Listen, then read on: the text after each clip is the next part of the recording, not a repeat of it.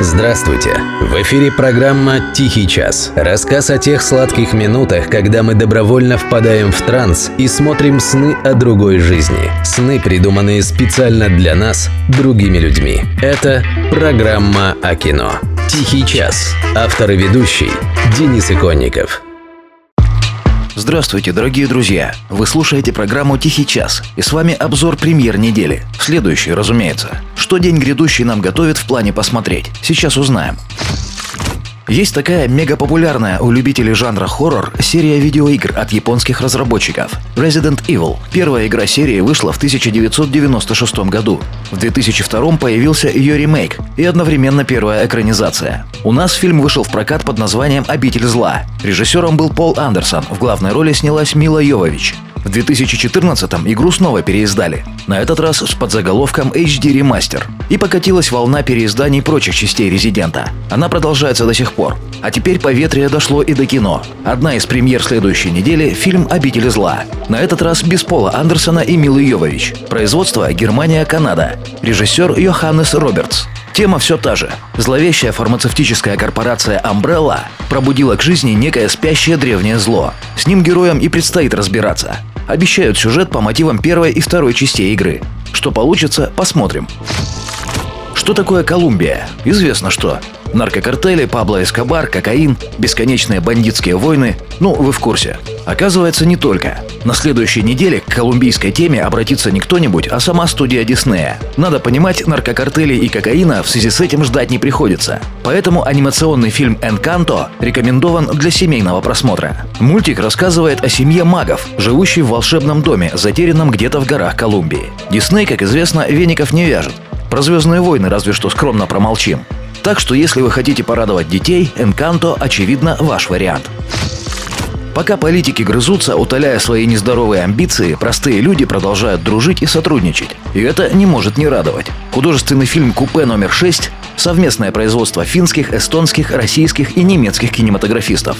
Этот фильм уже взял гран-при этого года в Каннах и выдвинут на Оскара от Финляндии. Говорят, у него есть хороший шанс и на эту премию.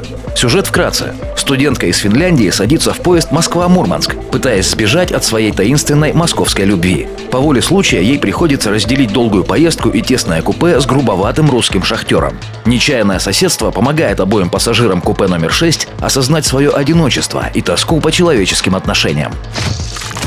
Не совсем премьера, но не могу не упомянуть. Компания «Иное кино» специализируется на повторном прокате мировой киноклассики. Я был на нескольких таких сеансах, и это шикарно, друзья мои. Что особенно ценно, фильмы показывают как есть, с оригинальным звуком. Перевод дается субтитрами. На следующей неделе выходит «Мертвец» Джима Джармуша с Джонни Деппом в главной роли. Оригинал 1995 года выпуска. Культовое кино, легендарное кино – это все про него. Если не смотрели, но собираетесь, вот вам моя искренняя белая зависть. Это нужно видеть обязательно. И, наконец, то, чего лично я ждал целый год. Новый фильм Питера Джексона. Не про живую мертвечину, не про хоббитов и даже не про солдат Первой мировой, а про группу Битлз. Фильм, точнее даже мини-сериал, документальный. Он называется «The Beatles Get Back». По-русски «Битлз, вернись». Он должен был выйти еще год назад, но попал в лавину переносов по сами знаете какой причине. Фильм демонстрирует творческий процесс Битлз, когда они пытаются написать 14 новых песен в рамках подготовки к своему первому живому концерту за более чем два года. Столкнувшись с почти невозможными сроками, крепкие узы дружбы между Джоном Ленноном, Полом Маккартни, Джорджем Харрисоном и Ринго Старом подвергаются испытанию. Сериал составлен из почти 60 часов ранее не показанных кадров, снятых в 1969 году, и из более чем 150 часов неизданных аудиозаписей, большая часть которых находилась в хранилище более полувека. Джексон – единственный человек за 50 лет, которому был предоставлен доступ к этой сокровищнице. В результате появился невероятно интимный портрет Битлз, показывающий, как зажатые в угол, они все еще могут полагаться на свою дружбу, хорошее настроение и творческий гений. Пока планы рушатся, а отношения подвергаются испытанию, им удается сочинить песни, которые станут гимнами десятилетия. Так гласит официальное описание. А я скажу, до какого там десятилетия? Сейчас, спустя 50 лет после распада группы, она не менее популярна, чем тогда. Продает не меньше записей, чем тогда. И звучит очень современно.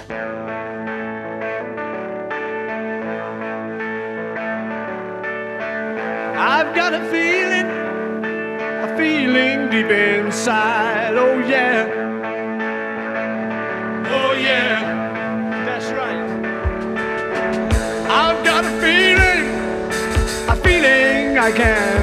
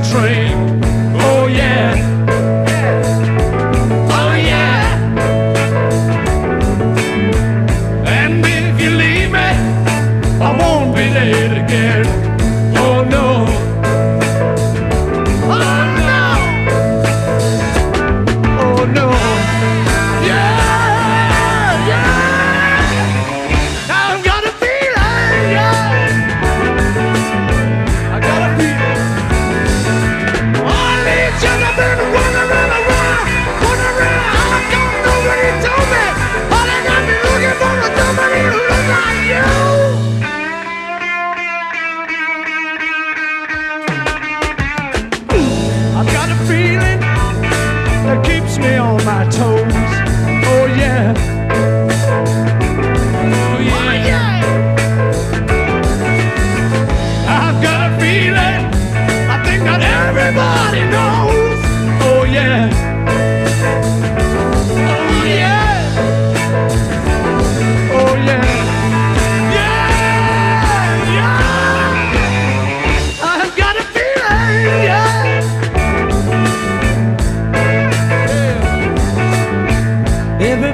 had a hard year.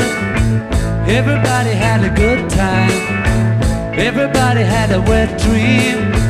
Everybody saw the sunshine. Oh yeah. Oh yeah. Oh yeah. Oh yeah. yeah. Everybody had a good year.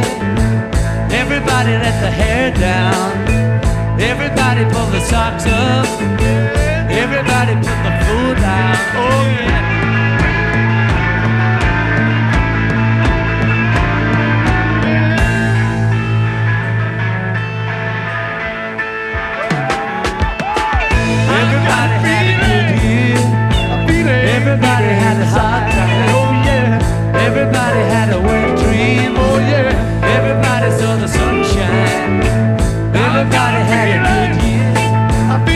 everybody.